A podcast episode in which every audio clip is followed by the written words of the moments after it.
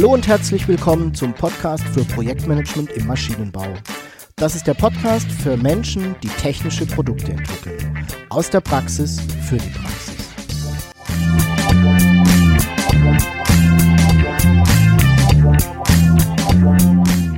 Mein Name ist Jörg Walter.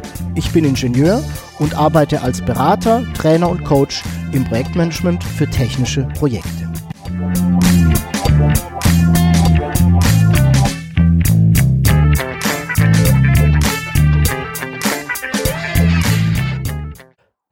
Und herzlich willkommen zum Podcast für Projektmanagement im Maschinenbau. Ich freue mich sehr, dass du auch heute wieder dabei bist und zuhörst und ich hoffe, du bist mit deinen Projekten in der vergangenen Woche gut vorangekommen. Heute geht es um etwas, das wir in unseren Projekten leider allzu oft vernachlässigen. Es geht um Projektdokumentation. Dabei ist es eigentlich ganz einfach, die wesentlichen Ereignisse im Projekt festzuhalten. Du musst es einfach nur tun. In dieser Episode wirst du erfahren, warum es so wichtig ist, im Projekt die Historie zu dokumentieren und was du alles dokumentieren solltest. Und wie du mit einem ganz einfachen Instrument, dem Projektlogbuch, das dann auch bewerkstelligen kannst. Warum solltest du in deinem Projekt dokumentieren? Ich bin ja vielleicht in einer besonderen Situation. Als externer Projektleiter komme ich in Unternehmen und Projekte, um die zu übernehmen. Meistens ist bei den Projekten etwas schiefgelaufen, es ist ziemlich unklar, wo wir eigentlich stehen, wie es weitergehen soll. Eine Situation, die für mich zum Tagesgeschäft gehört. Ich komme also in Projekte rein, die schon laufen. Und in der Regel versuche ich mir dann erstmal einen Überblick zu verschaffen. Welche Arbeitspakete gibt's denn genau? Das mache ich mit der Projektstruktur natürlich. Was davon ist schon erledigt und was ist noch zu tun?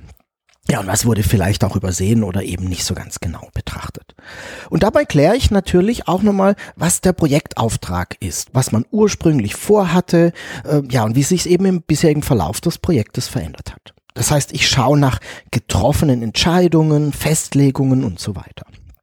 Und leider erlebe ich es eben sehr oft, dass ich viele dieser Dinge nirgendwo schriftlich festgehalten finde alle scheinen es irgendwie zu wissen und ich sage jetzt ganz bewusst scheinen.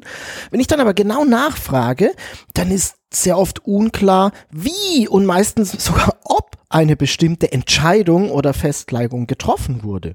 Das wurde nie protokolliert, manchmal nicht mal in einem Besprechungsprotokoll äh, oder auch nicht an irgendeiner anderen Stelle.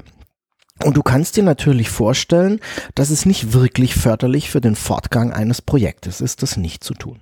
Wie gesagt, ich komme als externer Projektleiter in laufende Projekte und das mag eine spezielle Situation sein. Aber auch für Projekte, in denen nur interne Mitarbeiter arbeiten, ist es wirklich sinnvoll, diese Dinge auch festzuhalten. Ich nehme dir mal vier Gründe. Erstens, es ist, macht transparent, wo wir stehen. Und es ist einfach auch ein Zeichen guten Arbeitens, ein Stück weit mit zu protokollieren, was wir bisher getan haben. Der zweite Grund ist, naja, wir haben bei Wechseln im Projekt, bei Mitarbeiterwechseln im Projekt, von Projektleitern oder normalen Teammitgliedern, es geht kein oder weniger Wissen verloren.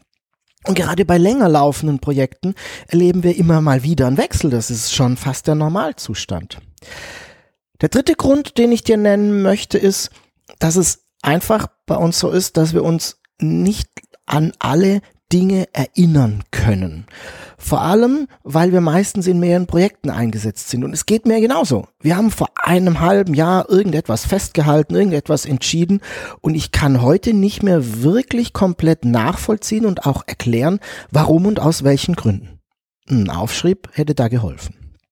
Der vierte Grund ist, ähm, der ist für mich sehr gewichtig, wir können klar begründen und viel besser begründen, warum wir bestimmte Dinge im Projekt so tun, wie wir sie tun. Du kennst es auch. Dein Auftraggeber trifft eine Entscheidung, die dein Projekt wesentlich beeinflusst und kann sich daran vier Wochen später leider nicht mehr so ganz genau richtig erinnern. Haben wir aber diese Entscheidung nun protokolliert, wir haben sie festgehalten in einer Übersicht, dann können wir diese wieder ran, ranziehen und klar erläutern, warum wir aufgrund dieser Entscheidung diese oder jene Vorgehensweise gewählt haben. Aus meiner Sicht etwas, das dein Projekt immens schützt. Du siehst, es gibt also wirklich viele gute Gründe im Projekt festzuhalten, was passiert ist, zu dokumentieren.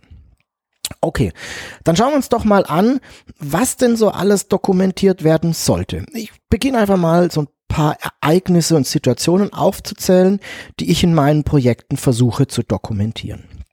Das erste ist tatsächlich Entscheidungen und auch Änderungen zum Projektauftrag. Also, wenn wichtige Arbeitspakete oder Themenbereiche hinzukommen oder gegebenenfalls auch mal wegfallen oder ausgeklammert werden, das sind dann Entscheidungen, wo es zum Beispiel heißt, hm, darum kümmern wir uns in diesem Projekt nun doch nicht.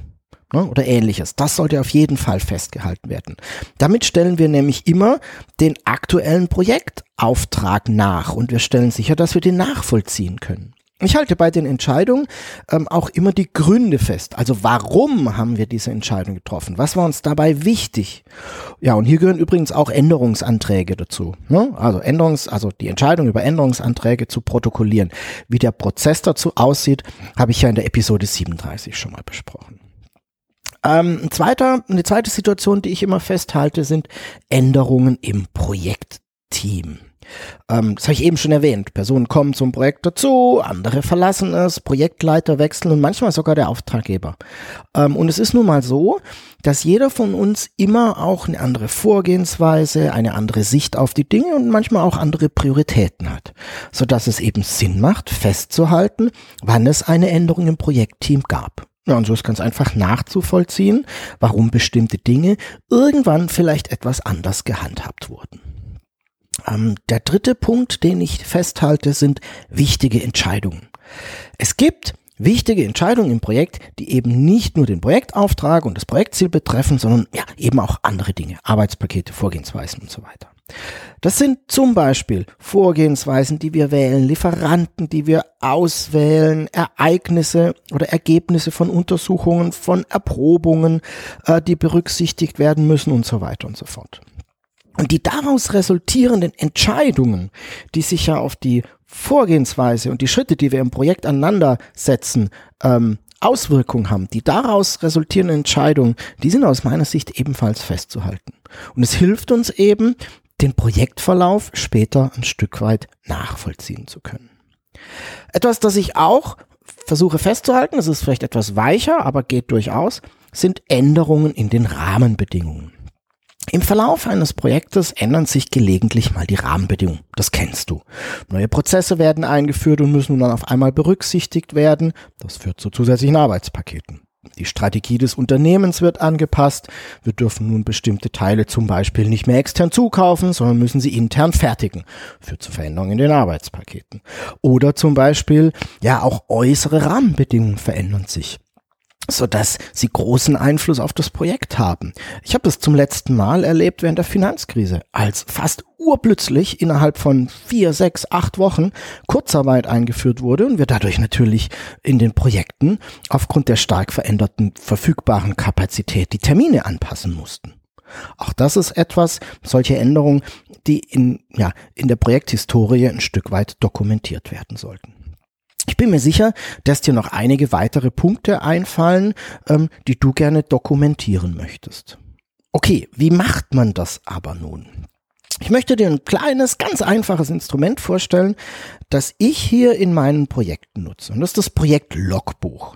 Und das Logbuch ist eine einfache Tabelle, in meinem Fall ist es eben mal wieder in Excel, in der ich eben die eben beschriebenen Ereignisse, hm, auch mal ein bisschen mehr, ähm, festhalte. Ja, und die Tabelle ist ganz einfach aufgebaut, hat nur sehr, sehr wenige Spalten. Natürlich halten wir zunächst mal fest, wann denn ein spezieller Logbucheintrag erfolgt ist. Also wir halten das Datum fest. Und wir halten auch fest, von wem der Eintrag erfolgt wurde. Also wer der Autor ist. Das hilft uns dann so ein Stück weit die Chronologie nachzuvollziehen. Dann habe ich in der Tabelle eine Spalte, in der der Typ des Eintrags festgehalten wird. Also ist es zum Beispiel eine reine Information, zum Beispiel eher eine Änderung der Rahmenbedingungen, ist es eine echte Entscheidung oder auch eine Änderung im Projekt. Du merkst, manchmal sind die Dinge nicht ganz so scharf abtrennbar, ist aber auch nicht so wirklich wichtig. Viel wichtiger ist, dass du überhaupt das in einem Logbucheintrag festhältst. Neben dem Typ des Eintrages habe ich noch eine Spalte zum Thema und ja eine Beschreibung des Eintrags. Das Thema ist dann eher so eine Überschrift. Da steht dann bei mir zum Beispiel Änderungsantrag oder Organisation, ne? also eher so ein, so ein Clusterungselement, würden wir sagen. Und in der Beschreibung versuche ich dann möglichst detailliert, aber immer noch eher stichwortartig festzuhalten, was passiert ist. Ne? Also ist der eigentliche Logbucheintrag. Hier darfst du gerne etwas ausführlicher sein, aber bitte keine Romane schreiben. Es muss einfach nur ersichtlich sein, was eben der Inhalt des Logbucheintrages ist. Denn es gibt noch eine weitere Spalte und die nenne ich Quelle. Und hier kannst du den Ursprung, die Herkunft des Eintrages festhalten. Also zum Beispiel das Memo des Projektbüros zu einer Prozessänderung der nun einzuhalten ist. Ein Ergebnisprotokoll einer Besprechung mit dem Kunden, die zu einer Entscheidung geführt hat. Und so weiter und so fort. Hier gibt's also die Möglichkeit, quasi so eine nächste, e, auf eine nächste Ebene zu ver, ver, verweisen. Gerne auch, ne, wenn wir uns in einer, in einer digitalen Welt ähm, bewegen, gerne auch über einen Hyperlink. Ähm, also die Möglichkeit, später auch nochmal detaillierter nachzuschauen, also das echte Protokoll, das echte Memo und so weiter dahinter zu haben, was genau hinter diesem Ereignis steht, falls es denn irgendwann notwendig ist. In den meisten Fällen ähm, reicht uns eigentlich das Projektlogbuch, also der Eintrag ins Logbuch und manchmal müssen wir noch ein bisschen nachvollziehen, was steckt denn eigentlich dahinter und dann haben wir hier direkt den Verweis. Hm? Das ist die eigentliche Idee hinter dieser Spaltequelle.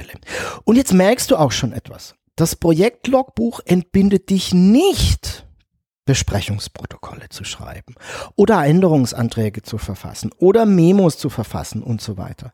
Das Projektlogbuch ist eben ja die komprimierte Zusammenfassung dieser Ereignisse. Na, eben ein Logbuch. Und es dient dem Überblick. Und ja, es stellt die Historie des Projektes dar.